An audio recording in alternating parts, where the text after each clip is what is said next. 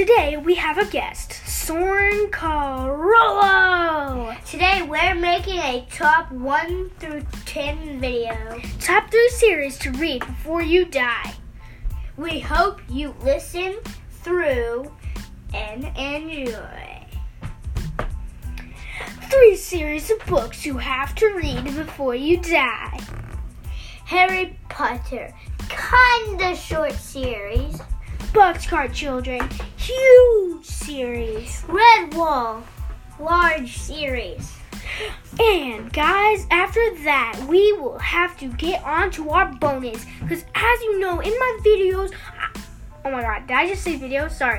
In my podcast, Podcast. I usually have a bonus. And this one's going to be really juicy and interesting. Bonus. This bonus is really hard. When was the third Harry Potter book, Prisoner of Azkaban, first published and distributed?